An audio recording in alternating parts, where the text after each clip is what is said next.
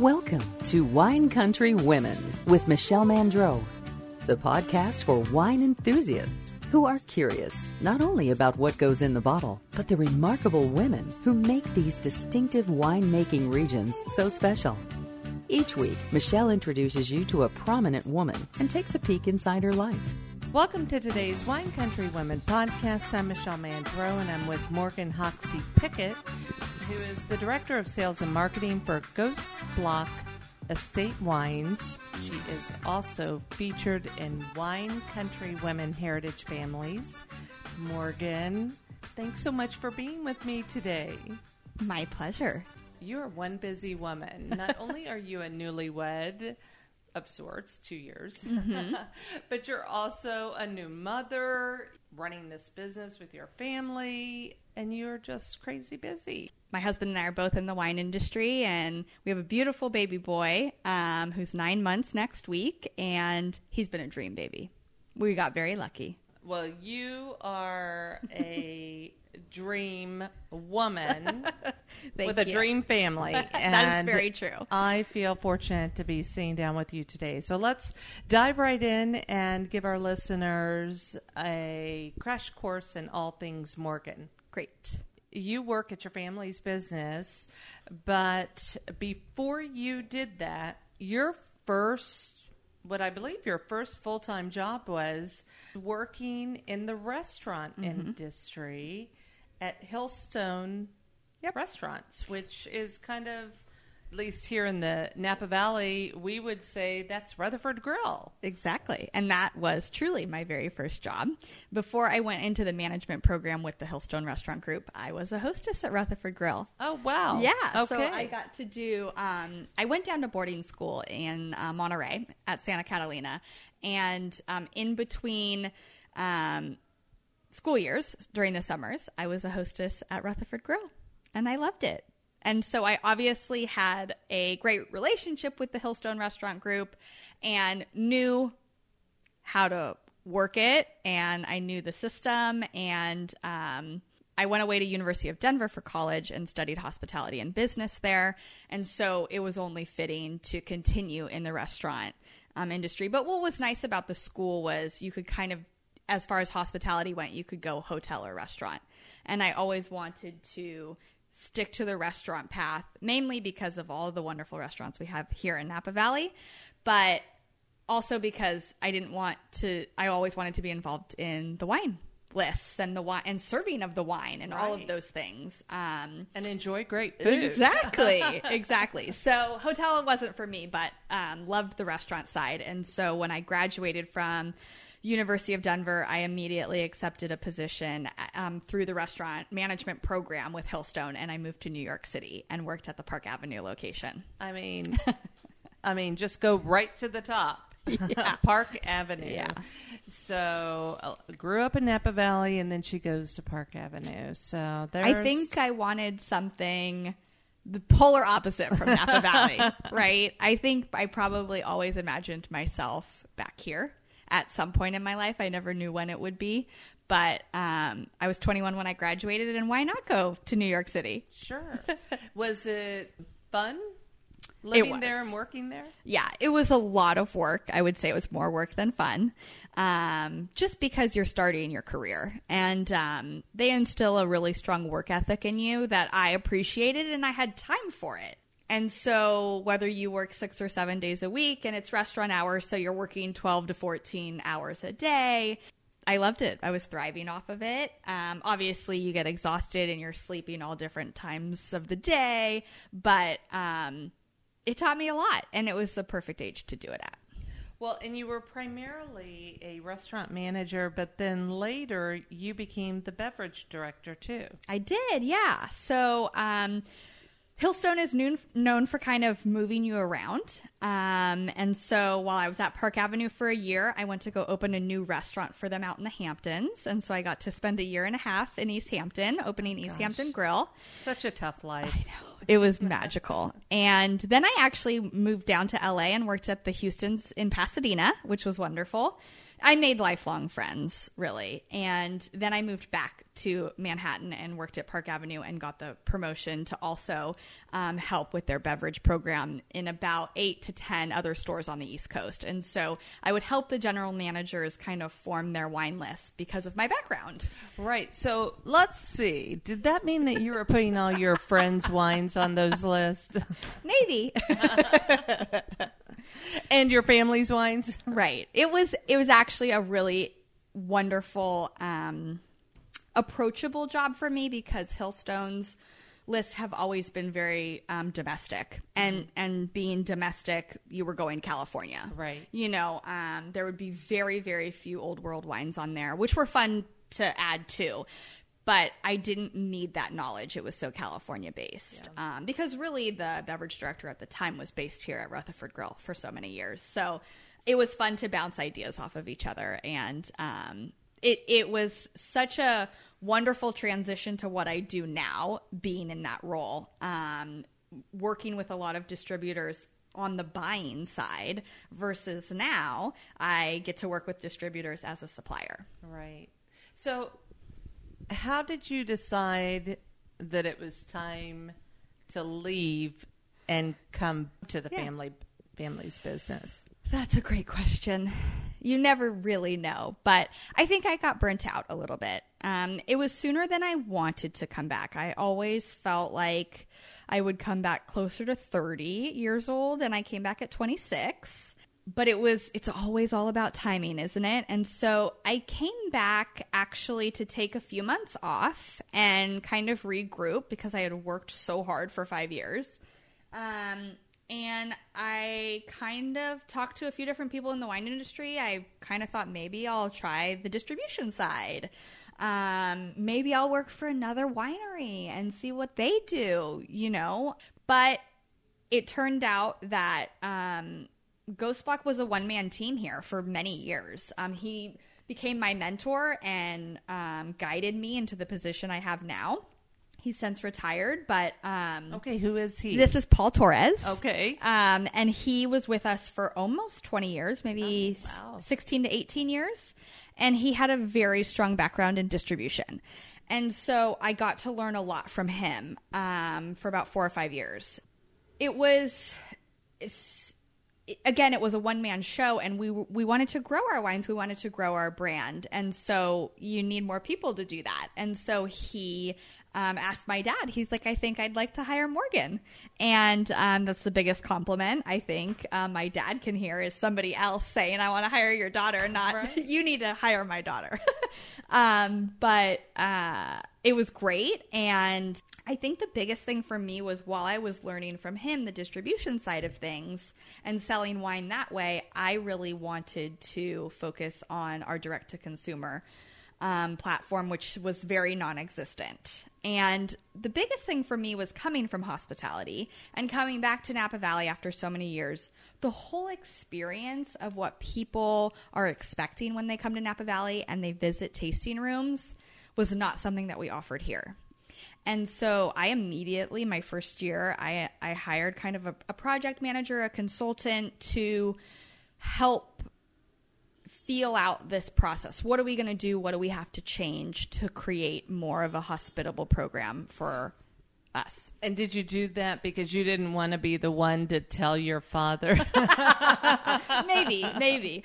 Um, I think it's more. I think it's. I love roundtable discussions, and I love everybody's different point of view and perspective. I don't like ch- making such a huge change all on my own with only my mindset. right, except that you had some hospitality, some Totally. good hospitality experience under your belt now. Yeah. So Yeah. Um, but- So, yeah. but it was probably good to get some other perspective, Definitely. buy-in. Yeah. And so we had to make a tough decision, which was changing the Napa Wine Company tasting room that was collective. We have this large custom crush facility here in Oakville where a lot of different people can make their wine. And while that's still a concept now, um, it's no longer a collective tasting room. So um, we wanted to create a space where our brands and our family story could shine and really, really be told. Um, they were kind. It was all hidden behind all the other brands in the room, and it was really just walk up, stand up, bar tasting. And so when people come to Napa Valley, they're looking for a view, they're looking for a sit down experience. They want to know the story. They want to know how you got here, what makes you fifth generation. Right. You know all of these things, and it was hard to do that in such a casual setting. And so, and with Yeah. other other brands. Oh, exactly. All the competition here. Right. Yeah, exactly. And so um, it was in 2018 when we changed the concept over and we got a full remodel in 2019. We hired Richard Von Saal, who's local, um, to redo our tasting room. And he did such a wonderful job and really captured what we wanted, which was essentially sticking true to the farming family legacy. And I just kind of call the interior farmer chic. We've got our tractor tire chandeliers and we've got tractor tire bar stools for the big high tables. He took um, our vineyard stakes from actually the vineyard and herringbone them against the wall. And so the interior is just really kind of spectacular. And, and it all comes from, you know, recycled pieces from our ranch. Fabulous. Um, yeah. Yeah. So a lot of this was done after you came on board. I mean, the, these are influences that you've Yeah. that you've imparted since Yeah. you've you've been the sales and marketing. Yeah, I definitely needed some help with the DTC, Director. so I was lucky to hire a wonderful DTC director, um, Margaret Moraz. She came over from Flora Springs, and she's obviously taken that side of the business to a level I, I didn't know we could achieve so quickly, and so it's been um, it's been really great. So you make a couple of different wines here. Um, they have different names, I guess I should say. Why don't we educate our listeners a little bit about that so that should they see them out in the marketplace, they'll know that they're yours. Great. Then we can talk about the wine that you poured for us, which is your namesake. Perfect. So, Ghost Block Estate Wines is our portfolio of brands, and we have three brands under that, and Ghost Block being one of them, uh, Elizabeth Rose and Oakville Winery. And kind of the idea behind the portfolio of wines is to highlight all of our estate vineyards. My family has about 650 acres um, planted in Yountville and Oakville. Um, still about 75% of the fruit that we grow is sold to other Napa Valley wineries. Um, but we keep the best 25% for our three brands. And so, out of um, the seven different single vineyards, we really wanted to highlight um, the estate vineyards. So, all of our estate fruit, but we've got three different winemakers for the three different brands at three different price points. And so, it was really appealing when the portfolio was created um, in the mid 2000s. Ghost Block Cabernet's first vintage was 2004. Oakville Winery's first vintages were 2006. Um, and so, really kind of um, great, well rounded portfolio with all different varietals. I think my family grows 18 different varietals. And so, I think we have um, in our portfolio about eight to 10 different varietals. And so, um, Ghost Block is our most well known brand. Um, it's our four best single vineyards. And what I have in front of us today is the Ghost Block Morgan Lee Vineyard, Sauvignon Blanc, my namesake. Yes, and it's fantastic. Thank you. This was, um, you know, Elizabeth Rose, I didn't get to talk about, is my sister's brand. It's her middle name, and her husband is our winemaker for Elizabeth Rose. And, um, what you do for one daughter, you have to do for the other. And so my sister turned 21 first when her brand Elizabeth Rose was revealed. And so I was just waiting for when I turn 21 what what's going to happen. Right. and so this is honestly a very special um, piece of property. Um, the Morgan Lee Vineyard was renamed on my 21st birthday.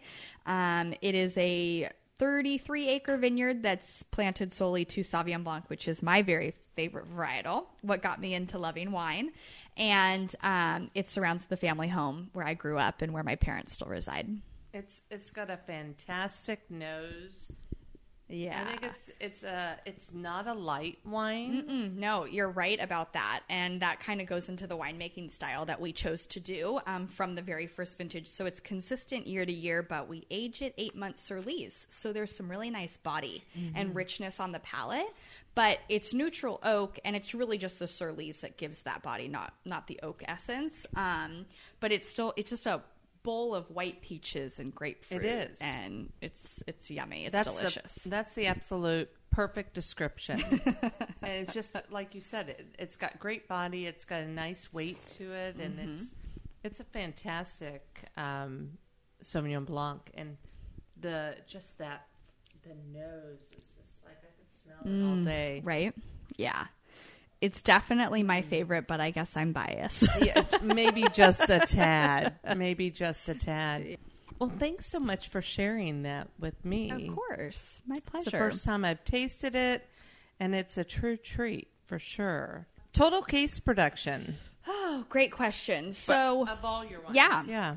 it comes to about 20,000 cases, um, which isn't nothing, but um, is an explosive either. I like to say that each SKU is around a thousand cases, give or take. Right. Um, our um, highest volume production are Elizabeth Rose Pinot Noir and our Elizabeth Rose Choco Block, which is our red blend.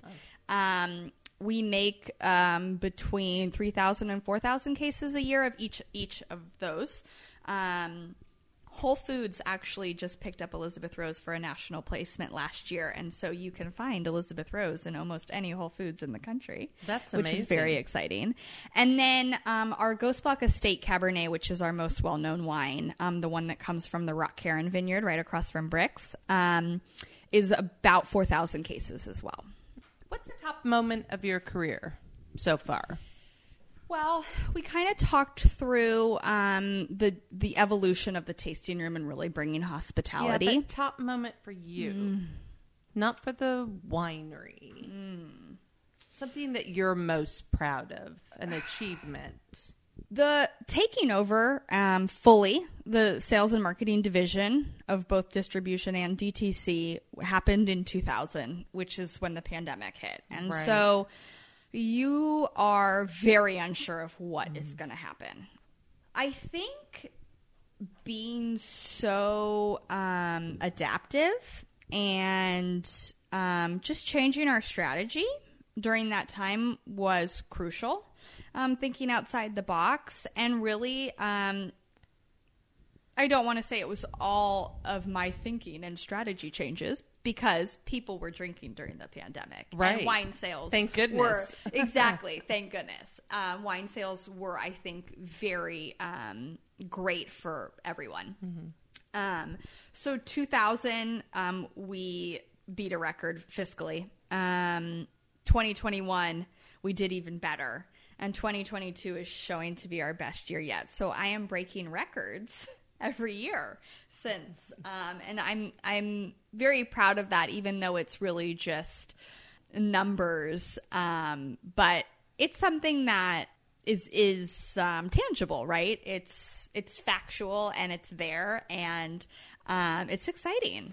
I think the challenge will become keeping it. Exactly. it's not going to last forever.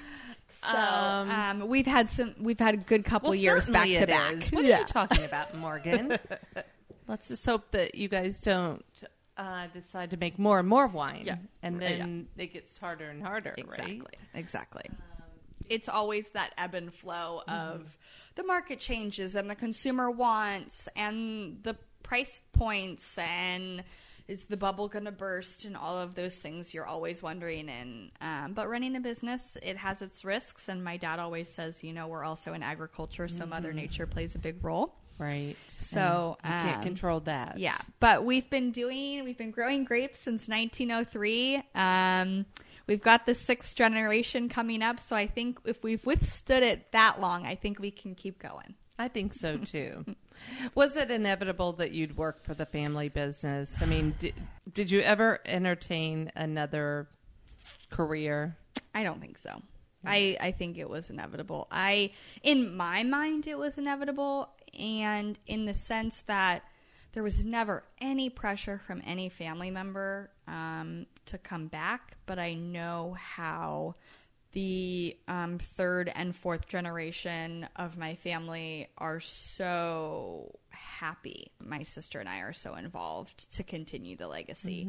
I think they're just it's it's really remarkable in their eyes. Um, because you see a lot of other families that have had to sell off or no one's interested or no one's passionate and it's unfortunate for those older generations that did all the work for so many years and i think for me that's where it came down to the inevitable factor that i saw how hard my dad worked and what the generations before me had done and i can't imagine it not being in existence anymore in our hands Like giving up. Totally. Yeah, you wouldn't. I mean, I wouldn't if it was. If Yeah. it lasted this long, Right. Do we want to keep it going? Exactly, exactly. And, I think both my sister and I feel very strongly about that. And now that we are old enough and having our own children, we want to continue it for them. Mm-hmm. And who's to say what's going to happen with their generation? But at least we can say we did it and we passed it on to them. And again, I think I want to follow the same kind of method that my mom and dad instilled on us was go spread your wings, go find out what you love and and spend time where you want to spend time. And if you end up back here, all the more better for us, you know. Right. Yeah. Right. I think uh, family-owned businesses, especially in the wine industry, are are the true heart and soul Absolutely. of the industry, and um, you know, and when you think about it, the founders, the original founders, saw the vision, and they were pioneers, and Yeah. and look where they are now, Right. So I think it's, it's super cool. I think it's super cool, and I applaud you for um, wanting to continue to keep the business going Absolutely. when somebody walks through your tasting room because the tasting room was a big project for you um, what do you hope their takeaway is I want them to feel a sense of family when they walk in, and I really think my staff does that. I think um, the family story and the history and the legacy is told first and foremost.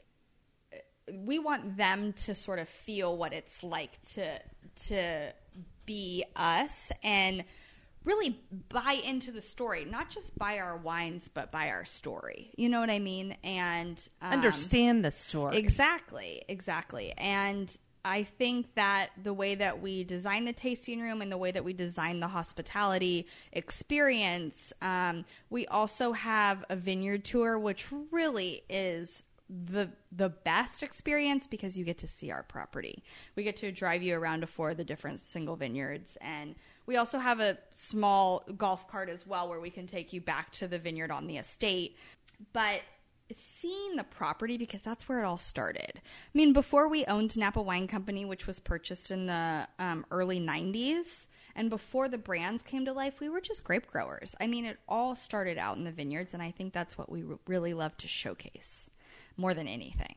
Is this is the soil, and this is these are the grapes, and these are the vines, and so I think that experience is really great. Um, and so th- the tasting room experience is just um, topped off with the quality of our wines. And then everyone is always so delighted to see the incredible value that is the wines and that, you know, we don't have $250 bottles of wine in our tasting room. So um, I think sometimes people come to us with this story they've never heard of. You know, we don't use our last name on a bottle of wine. And so um, they're like, wow, so much history for a brand that may be somewhat new to the market because it is.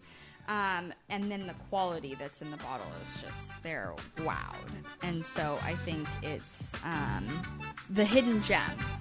Learn more about the women who live in wine country when you purchase one of our lifestyle books at winecountrywomen.com.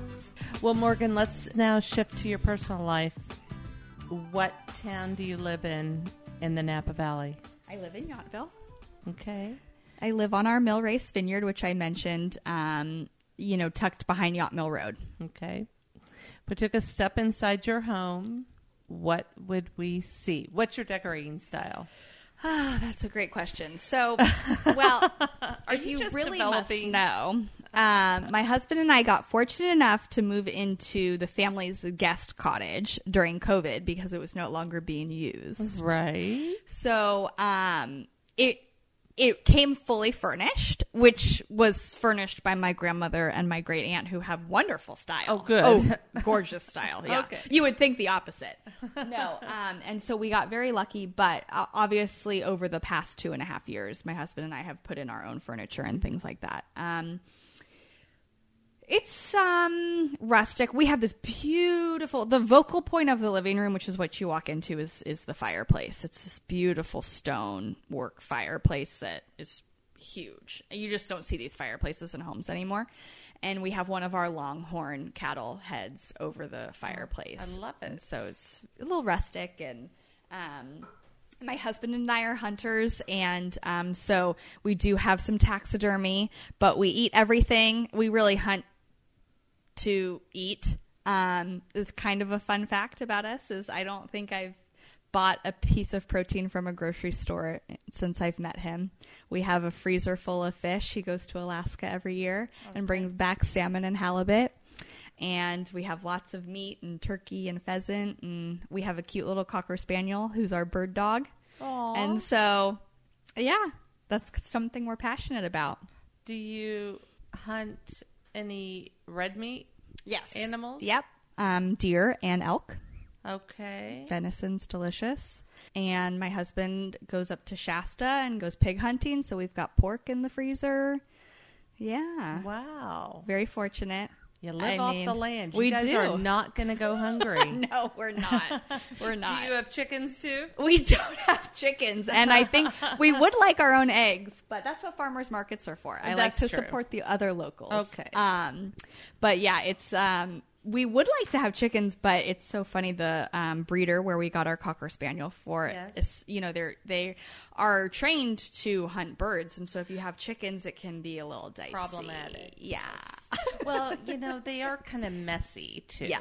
Yeah. They are, and they're loud. And Yeah. uh, So, you know, there's pros and cons. exactly. there. Exactly. So maybe it's a blessing. I think so. so, even though you've got a little one, when you kick back and relax, Yes. whenever you find time to do that, Mm. I don't know when, but um, I'm sure there is moments. I'm sure there's moments. Uh, what kind of music do you like to listen to? Um, my husband and I like country music. And who are some of your favorite artists? Right now, we're listening to a lot of Zach Bryan and Luke Combs is one of our favorites. We saw him at BottleRock this year.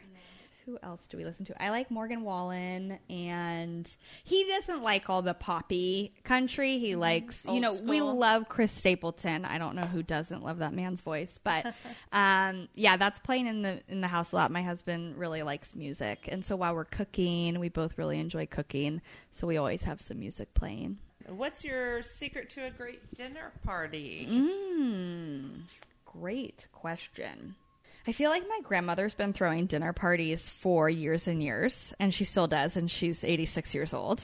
Amazing. bless her. Yeah. And I've got good genes. You know, it's the make it ahead. We really like Ina Garten's cookbooks, and she mm-hmm. has a great cookbook that's called Make It Ahead. And if you're throwing a dinner party, using that cookbook is great because you can make some stuff in the morning, you can make it the night before. And I, I love that kind of a little secret cookbook, I guess. Yeah. I mean, throwing dinner parties right now with a little one is so difficult, but my husband and I do enjoy entertaining. Okay. Mm-hmm. Well, I agree. If you, the more you can make ahead, so you're not Yeah. doing it. Right. And and our secret there. is he takes care of the grilling and the protein and I do the sides and I also think it's fun to not always make it a potluck, but if you want to bring appetizers and you want to bring dessert, we'll take care of the main. You know? well, uh, That's always fun. Some of the right. work, Right, and exactly. it makes it participatory. Yeah. Exactly. Do you have a hobby? Do you collect anything? Do you play a sport? well, you hunt. Uh, Yeah. I guess. Um, yeah, that's something that my husband and I do together that we enjoy, especially with our dog. Um, we belong to Wing and Barrel in Sonoma, Yes. and so it's very fun to go there. I mean, I used to play volleyball. I actually got to coach the St. Helena Montessori team a couple years ago before I met my husband, before I had children. It was very fun to coach them. Um, but I obviously don't play volleyball anymore. But was a very, very, I was a big fan. Love beach volleyball when it comes to the Olympics. I love it. You just like keep surprising me. Which leads me to my next question. Is there something else you can tell me that people might be surprised to learn? Do you rappel down mountains? Do you skydive? Uh, Ugh, did you no. did you do something crazy as a child that most people don't know about? no, I don't think I'm kind of the crazy type, but well, a lot of people I, I mentioned earlier they didn't know I went to boarding school. Um, something that not everybody knows because I don't get to do it as much, but I really went to University of Denver for the snowboarding. I'm a very big snowboarder. And so when I moved I I we didn't have classes on Fridays in Denver. And so you went to the mountains and you skied Friday, Saturday, Sunday, 3 days a week and it was amazing. So when I graduated and moved to New York City, I don't think I snowboarded for like five years, which is just crazy. And then I came back home and I went to Tahoe a few times, and I've been to Sun Valley and um, Is snowboarding any good anywhere else other than Colorado? uh, it can be, but I think I was pretty spoiled in the Rockies for sure. Yeah. And when was the last time you snowboarded? Well, I didn't get to snowboard uh, this winter because I was pregnant, and had a child. Um, and I think it was Park City, Utah.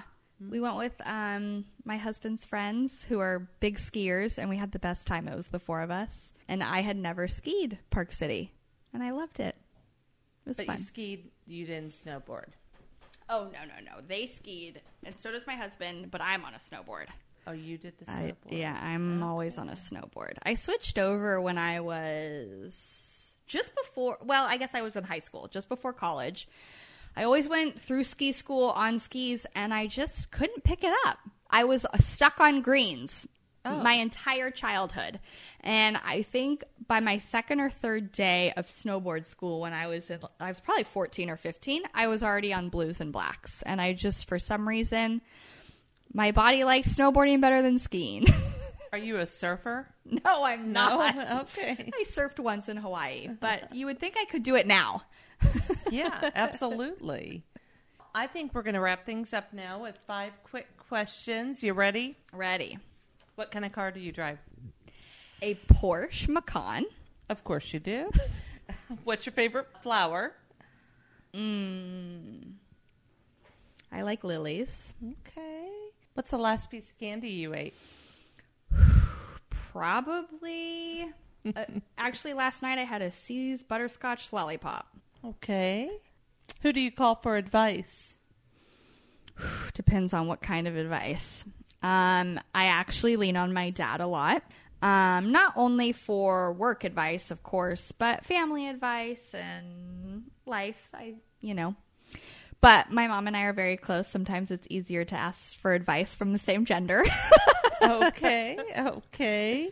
And who's one of your favorite actors? Mm, I have always loved Julia Roberts and Reese Witherspoon.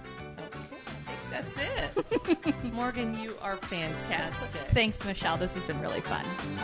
Visit winecountrywomen.com to join our exclusive list so you can be the first to learn about upcoming offers and events. Grab a glass and join us next week for a new edition of Wine Country Women.